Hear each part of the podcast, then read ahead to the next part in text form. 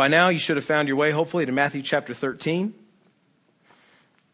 And as we look at Matthew chapter 13, we're going to see in this passage, verses 53 through 58, the old proverb come to life. The proverb, familiarity breeds contempt. Ever heard that before? Familiarity breeds contempt. That is to say, the more time you spend with someone or in a particular environment, maybe your work or, uh, or, or, even just a hobby that you have, the, the more time you spend getting familiar with someone or something, the more you tend to dislike that thing or that uh, environment. It's a strange paradox at play. You would think that the more familiar, familiar you are with something, uh, the more joy you would take in it.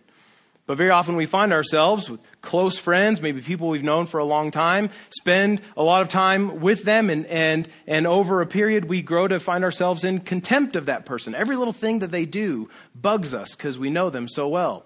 A good friend in, in uh, high school, and right after high school, uh, we went on a, a, sort of educational trip through Europe for about three weeks. I spent three weeks with like two of my best friends in all of the world, and by about a week and a half in, we wanted to kill each other because we just spent so much time. Every little thing just bugged us about one another.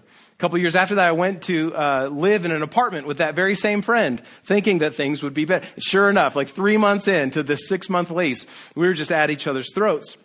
Still good friends uh, to this day, but all the same, just that closeness, that familiarity tended to breed contempt between us because we're too familiar. We knew each other's faults too well. This proverb, familiarity, breeding contempt, is like being blind to something that's just part of the backdrop of your house or your office or your closet. You ever been looking for something and, and it's like right in front of you, but you can't find it because you've seen it in the same place every single day? Only instead of being grateful for when you find the thing that you've been looking for that's right under your nose, instead of being grateful and happy about the thing that you've found, you, instead you're angry at this thing. You despise this thing. You find yourself wishing it were never there at all. You want to get rid of it and just buy a new one. Familiarity breeds contempt, and just as much is true of Jesus when he goes to his hometown of Nazareth as part of his ministry. Just as much is true for us who are followers of Jesus, that, that we can come dangerously close to being in contempt of the things that we find familiar, especially even of in the faith.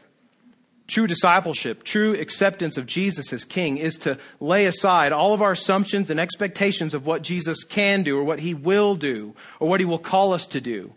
We need to lay aside our assumptions of the things that, that we assume are familiar to us in the faith, our expectations of things that are familiar to us in the faith, so that we might encounter them freshly each time we come to them. Let's look at Matthew chapter 13, verses 53 through 58, and see how familiarity breeds contempt among the Nazarenes, and to see how this uh, applies even to our own lives today. Matthew 13, verses 53 through 58.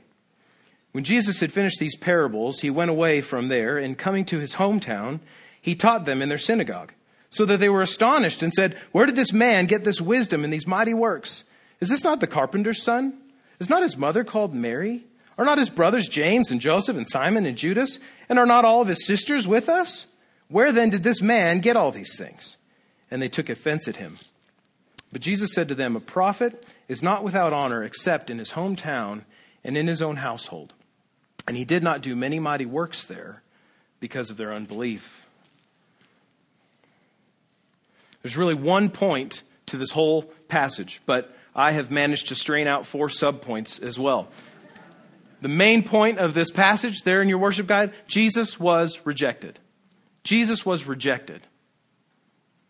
Now, for the subpoints.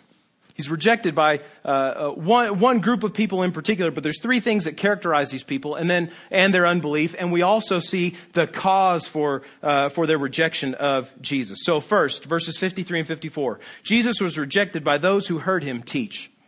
He was rejected by those who heard him teach.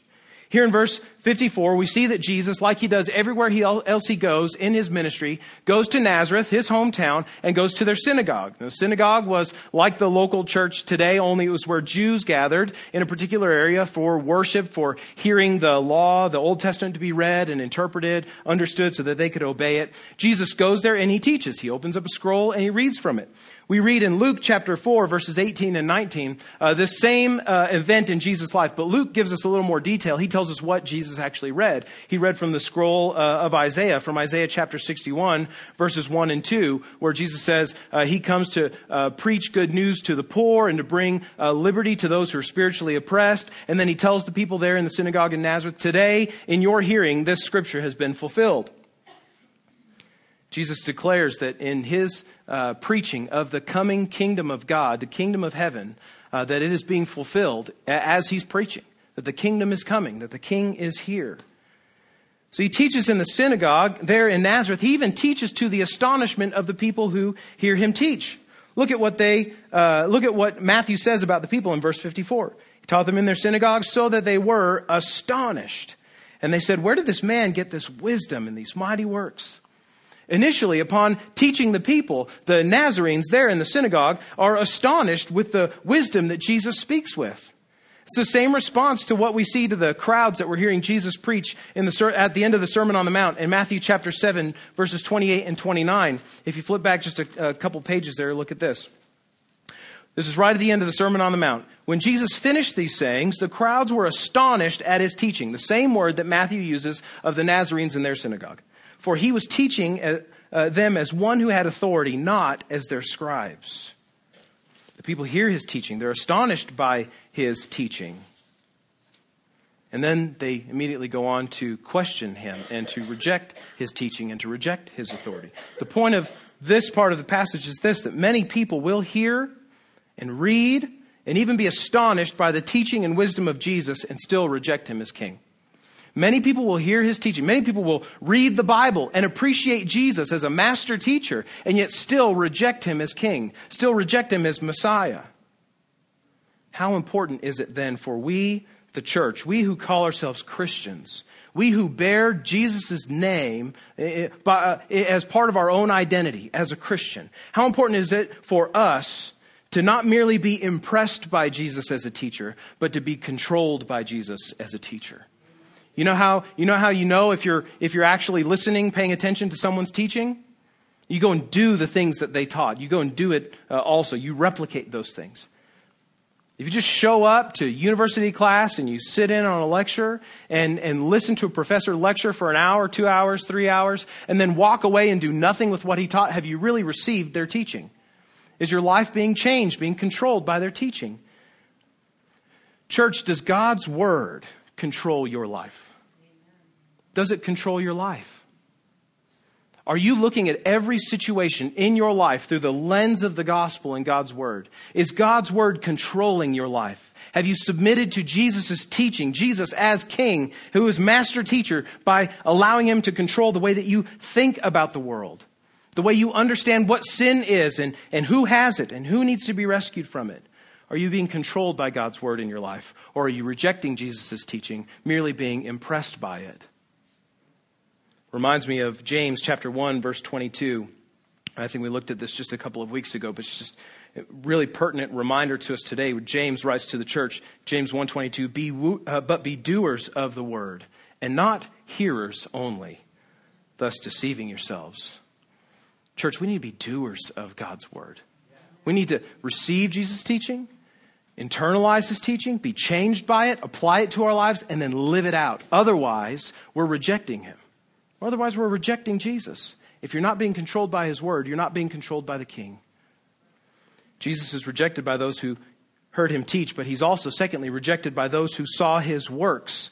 Look at verses 54 and 58.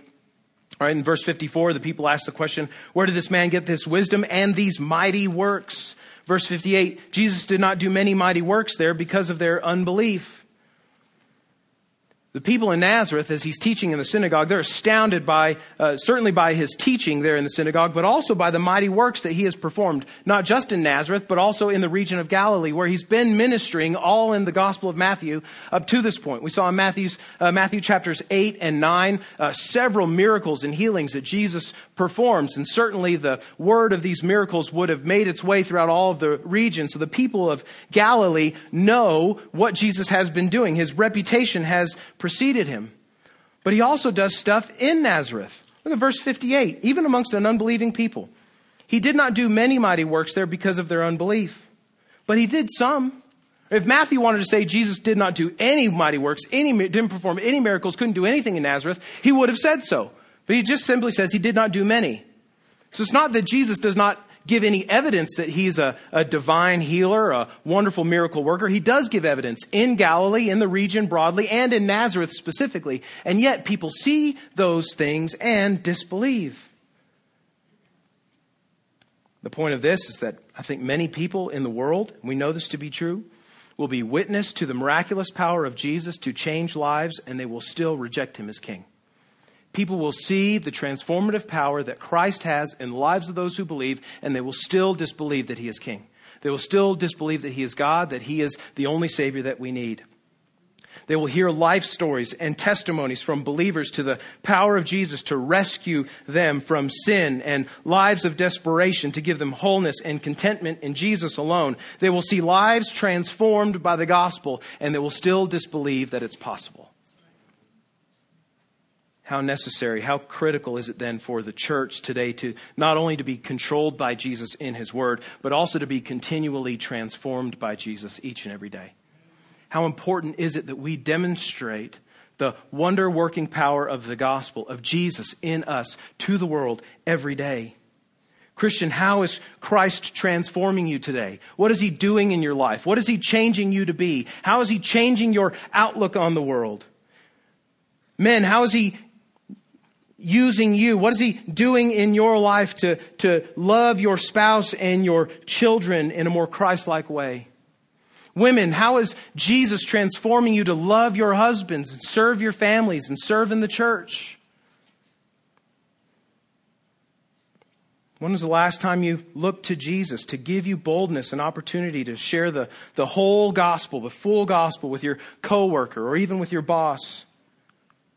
Student, teenager, Young person, have you so given yourself to the transformative power and work of Jesus in your own life that you stand out as a follower of Christ in your school, at your job, amongst your peers, even amongst professors and coworkers, bosses? Not as a self righteous Bible thumper, but as a compassionate lover of souls who has found greater contentment in Jesus than in the temporary pleasures of popularity and sex and success and physical comforts? Is Jesus transforming you in a visible way in the place that He has you among your peers?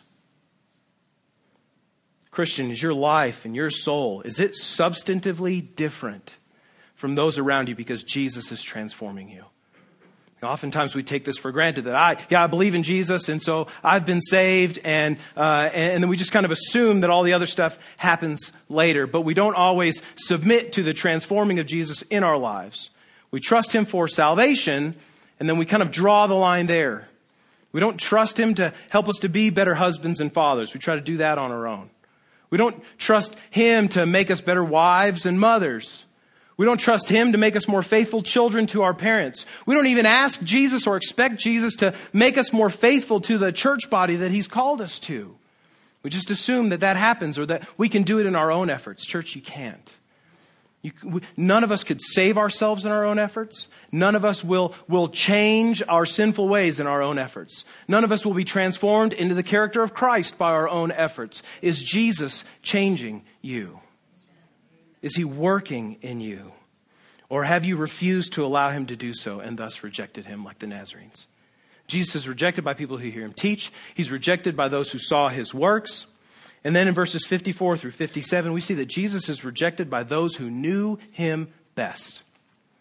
He's rejected by those who knew him best. Verse 54, we read that Jesus goes to his hometown we know that his hometown is Nazareth. It's where he grew up. Small little sort of podunk town in Galilee, a city of, of little repute, but still it was his hometown. And that is where he goes to teach. And he teaches in their synagogue. He performs uh, wonders and miracles in their midst. The people are in awe of his wisdom and the miraculous things that he does. And yet, just as quickly as they are in awe of who Jesus is and what he does, they immediately shift to a position of incredulity. They don't trust him. They don't believe that this can actually be true. Their questions that they ask Jesus in the synagogue, or that they ask themselves of Jesus, reveal to them that they re- reveal to us that they knew Jesus quite well. Right? They say, "Is this verse fifty-five? Is this not the carpenter's son? Is not his mother called Mary? Are not his brothers, James, John, Joseph, Simon, and Judas, are not all of his sisters with us? Didn't we see this kid in diapers when he was, you know, just a baby? They know him really, really well. They know, Jesus, they've seen him, they've observed his entire life, and yet they don't believe in who he is. In their disbelief, verse 57, they take offense at Jesus. They're offended by him. The word that Matthew uses here in the original Greek is the same word that we get our English word scandal from. They were scandalized by Jesus. That word that Matthew uses, scandalized, is used more by Matthew than any other Bible writer in, in all 66 books of the Bible. He uses this word to mean uh, ca- to cause someone to sin, to cause someone to fall away from faith, to stumble, to take offense, or to be offended. And most of the times that Matthew uses this word, uh, he's indicating the sinful offense that is taken by someone from a challenge to their loyalty to Jesus. That is, when Jesus makes a claim about how he is the only way to the Father, or, or about the narrow road that is required to enter into the kingdom, people are scandalized by these statements or offended by these statements. When Jesus demonstrates his power and divinity, people are scandalized. They're offended by it because they know what is true, and yet they do not want to believe it. That's what causes a scandal. Here in Nazareth, the whole town is thrown into scandal because little Jesus, that they all knew when he was just toddling around the city, is teaching with authority greater than the scribes. And the Nazarenes seem to just, they just know that this can't be who and what Jesus really is. He's a carpenter. He's not been trained as a rabbi. That was a pretty impressive talk that he gave, but really, I mean, we've known this guy. Friends, be aware of this today. Many people who are well acquainted with Jesus, church people who think they know Jesus really well, are very familiar with Jesus, will reject him as king and deny the work that he is doing each and every day. Friend, have you ever found yourself Christian, have you ever found yourself so well acquainted with a, with a person that you wish to, you begin to wish that you didn't know them so well? Like me and my buddy that I went to Europe with and lived in an apartment with. Knew each other so well. I just, just began to wish, man, I did, I wish I didn't know him so well. You ever known a brother or sister in the church? Don't raise your hand. That, that you knew so well, you didn't, you didn't, uh, you didn't wish you knew them so well.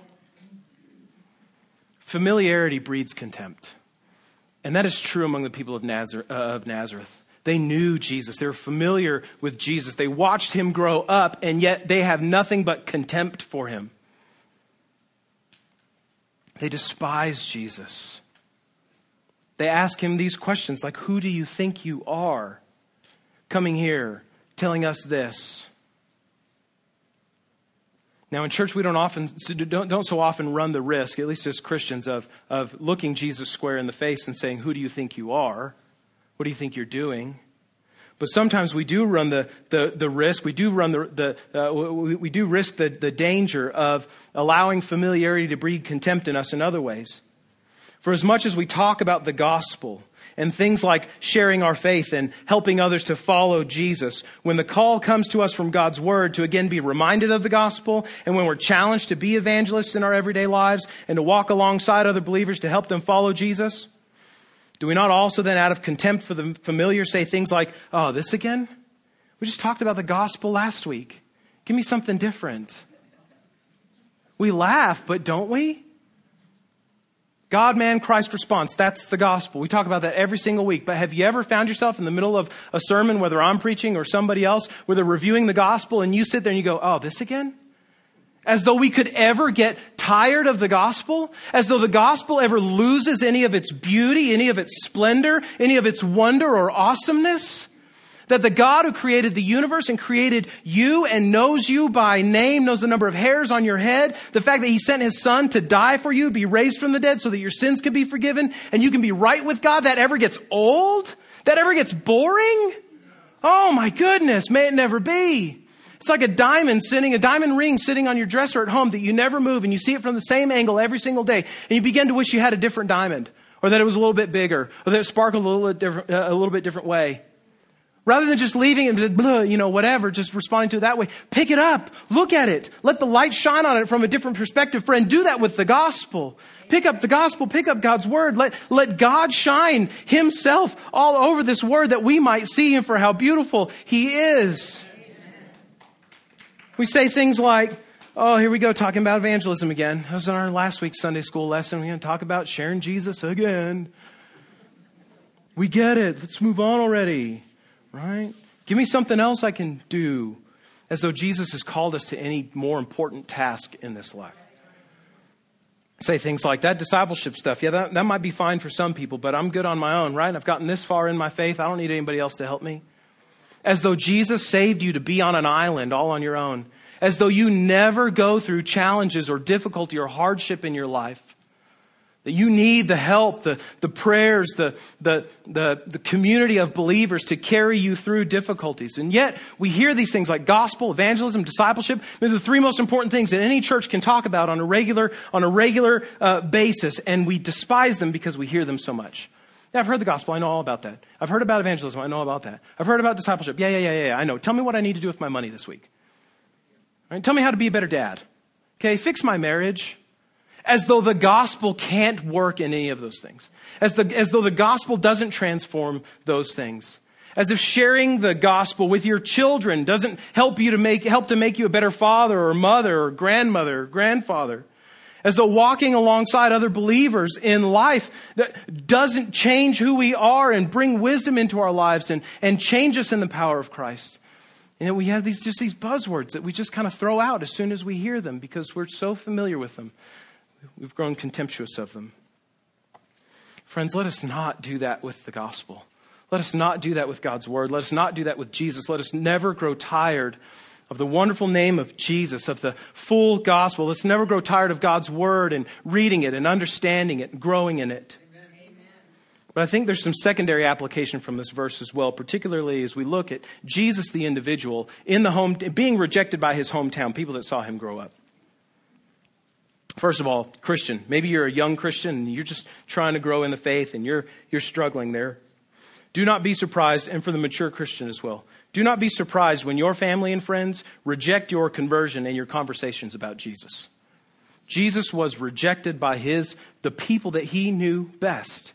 So when you are displaying the power of Christ in your life, don't be surprised when your friends, your family, maybe even other believers reject the things that God is doing. Don't be surprised. Secondly, do not assume, believer, that a person's upbringing determines what God can or cannot do in their life and through their faithfulness to Him. Do not be like the Nazarenes who'd say, Who's this Jesus? He's a woodworker. Jesus, stay in your lane, man. Don't you know? Don't ever assume that God can, what God can or can't do or will or won't do in the life of a person who today may be really, really far from God, but God is drawing them close, drawing them near. Let us not despise the work of God in other people.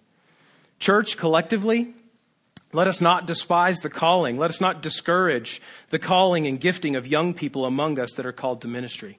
We have some in our church, young men, young women, that God is calling into vocational ministry, to the mission field, to plant churches, to be youth pastors, other things. Let us not discourage them. Let us not ever let verse 57 be true of First Baptist Church West Albuquerque, that a prophet is not without honor except in his hometown and among his own people. Let it, let it be true that, that those that, uh, among us, especially as this local church, is, this is what we have control over, okay, is this group right here. Let it be true of us that we don't, we don't discourage or dishonor those that God is calling, but we honor and we support and we encourage those that God is calling. Amen.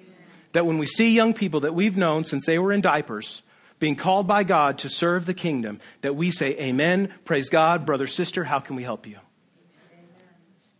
For the young person who's called today, no matter how, you, you who are sensing a call by God to ministry, or maybe you're just a Christian, you're sensing called by God to do something that seems radical in your life and to those that are around you.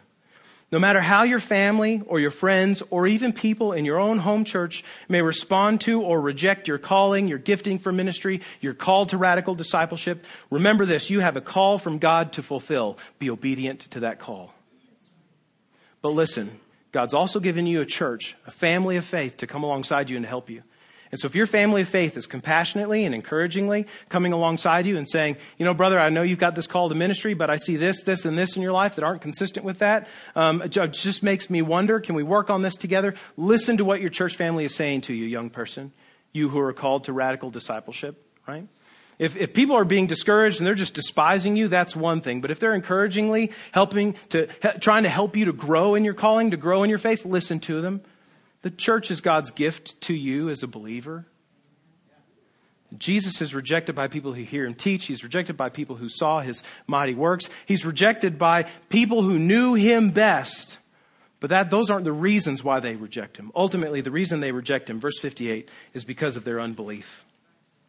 He did not do many mighty works there because of their unbelief. The nature of their belief, I think, is inherent in the questions that they ask. Who is this, this Jesus? We know him, right? We know his dad, we know his mom, we know his brothers and his sisters. Who does this guy think he is?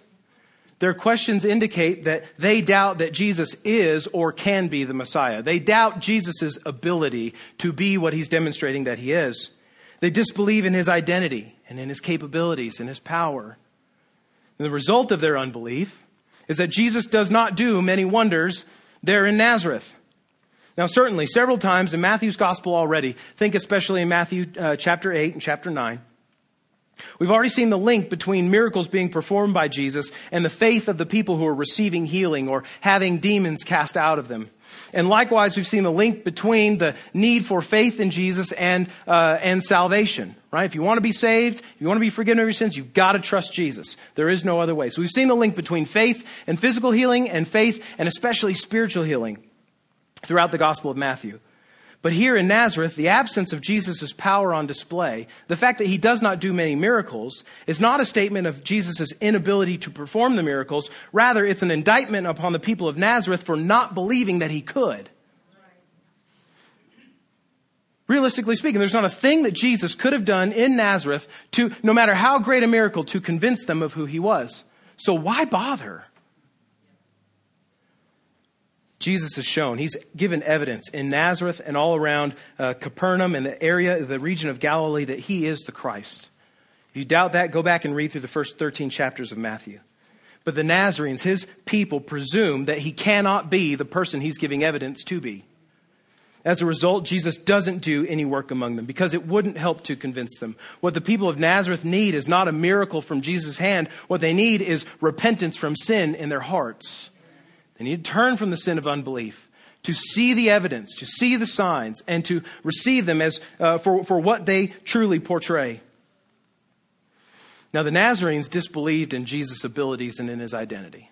They disbelieved what Jesus could do, what he could be. But I think in the church, we, we tend to have a, a tendency, I even in my own life, to display a different kind of disbelief. Not in who Jesus is and what, what he can do. Certainly, we affirm Jesus is the Son of God. He's the promised Messiah, right? We, we affirm all that he did for us on the cross and in the resurrection. We know that there is salvation in his name, that he can save us. But oftentimes we disbelieve not what he can do, but what he will do. Or put it the other way, we believe certain things, or we believe that Jesus will not do certain things. All too often, our familiarity and complacency with our personal Christian experience and the experience of the American church dictates for us what we believe Jesus would or would not desire for us to do as we follow him obediently. We say things like, oh, I'm too young. I can't, I couldn't preach. There's just, you know, everybody else would just look down on me. I, I couldn't do it. I just, I wouldn't do it. Jesus wouldn't call me to do that. He knows who I am. Why would he do that? Or I'm 75 years old. I've been retired for 10 years. Jesus wouldn't call me to West Africa to preach the gospel amongst an unreached people group. Unreached people group. Wouldn't he? All my kids are grown. They're out of the house. This is I'm an empty nester and I'm loving it. Jesus certainly wouldn't call me to open up my home to a child that needs a safe place to live. Wouldn't he? We have all of these conceptions, these assumptions in our heads about what Jesus will do or won't do. Jesus won't grow our church with those kind of people. We're all the way here on the west side. Jesus certainly he wouldn't call us to go downtown to minister amongst the homeless and the mentally ill. They're just they're too far away. Why wouldn't he? Why couldn't he? And yet we make assumptions. We have expectations about what kind of life we, we, we should expect to live as believers, disbelieving all the time that, that Jesus could actually, might actually call us to do really hard things. Church, is it at all possible that Jesus wants to do mighty things in you, in your life, among our little church on this corner in Taylor Ranch? Wanting to do wonderful things that we're unwilling to allow him to do. Is that possible? Is it possible? Is it possible that Jesus wants to do mighty things, great things for His name, for the Father's glory, for the spread of the gospel among us that we're unwilling to believe that He can do? Ah, Jesus can't do that. That's too big. Is he desiring to do things? Is it possible that he's wanting to do things among us that we're, even worse, unwilling to want him to do? He's calling us to do it. We know that he is. We just really wish that he wasn't.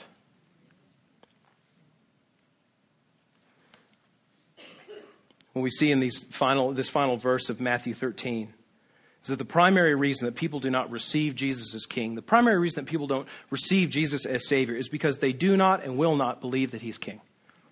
They won't believe it. How important then is it for us, we who are Christians, who say that Jesus is king, to actually believe that He is?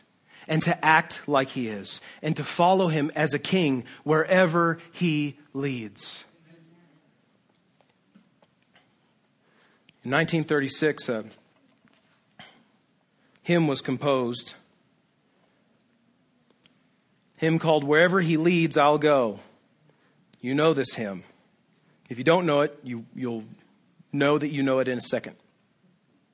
A hymn that we love and we've sung often in the church, but I think that in our singing we've not actually we've not actually internalized the words of this hymn. I'm going to read the words to you and I want you to think about whether or not this is actually your, your prayer, the orientation, the position of your heart when it comes to Jesus as King.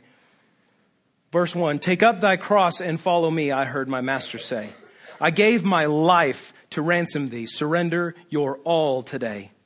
He drew me closer to his side. I sought his will to know. And in that will I now abide. Wherever he leads, I'll go. It may be through the shadows dim or o'er the stormy sea. I take my cross and follow him wherever he leadeth me. Friends, Jesus may be wanting to call you, may be desiring to call you through dim, dark, shadowy times in your life, through stormy seas, not because he wants to give you more than you can handle, although the, pro- the Bible never promises that he won't give you more than, than you can handle. Oftentimes what he wants to do is give you more than you can handle so that you can let him handle it for you. Jesus often calls us into hard, radical, difficult expressions of discipleship as believers. We do well to follow him. My heart, my life, my all I bring to Christ who loves me so. He is my master, Lord, and King. Wherever he leads, I'll go. Wherever he leads, I'll go. Wherever he leads, I'll go. I'll follow my Christ who loves me so. Wherever he leads, I'll go. We should have but one assumption about Jesus as Master, Lord, and King, that He is able to call, us to follow Him in hard and radical ways. That is the only thing we ought to assume about what Jesus can do as King of our lives. To call us to follow Him in difficult, radical, stormy sea kind of ways. And we should have but one expectation of Jesus that he would do just that. Not just that he's able, but that he will. And when he calls, when he calls us to, to shadows dim and over the stormy sea, we would say, Yes, Lord, yes, wherever you lead, I'll go. Nothing hold me back. I knew that you would do this. Now you're doing it. Here we go. Friends, rejecting Jesus does not just come in the form of outright disbelief. It doesn't just come in the form of people who saying, nope, not a real person, don't believe in him, God's not real. That's not the only way people reject Jesus. It also comes in the form of hardened disobedience to his will, even by we who call ourselves Christian. Even we who are believers, who are in church week by week, even in God's word daily, we are not immune from contempt because of familiarity. Understand today, friend, if you're not a Christian, you're not trusting Jesus this way, you are presently rejecting Jesus. You are presently rejecting his ability to save you from your sin and to transform your life. And I pray today that this would that today would be the last day that you reject Jesus. That today you would see that he is not just a great teacher, not just a wonderful miracle worker, not just a familiar figure in history, but that he is king, he is the son of God, and that he has died to save you from your sins and been raised from the dead to give you eternal life. Trust Jesus today. But Christian, let us today we today who run the risk of, of being contemptuous about things of the faith because of our familiarity with them, let us today repent of familiarity and complacency in our faith in Jesus. Let us today repent of saying things like, oh, the gospel again. Let us today ask God to be merciful to us for our sin of neglecting to share the gospel with the lost. And for our neglect of our brothers and sisters that, that are walking with Christ and, and need help in that. God, help us to repent from that so that we might not, in the future, unknowingly, unwittingly, reject God's will, Christ's will in our lives and in our church. Let us repent of that today. In the vein of this whole idea of familiarity breeding contempt, uh, very often, uh, just about every week after we preach from God's word and hear from God's word, we have a time of response. And usually that's through a song, and we all stand and we wait for people to come forward, and then we get disappointed when they don't, as though God somehow failed in the response time. Today, we're not going to respond the normal, familiar way. We're going to respond to God's word in an unfamiliar way. And this may breed contempt in your heart this morning. I hope that it doesn't. But here's how we're going to respond to God's word today. In your seats, where you're at, uh, I'd like you to just bow your heads. We're going to spend some time in silent prayer to God, asking that He might not let us fall into the trap of familiarity in our faith.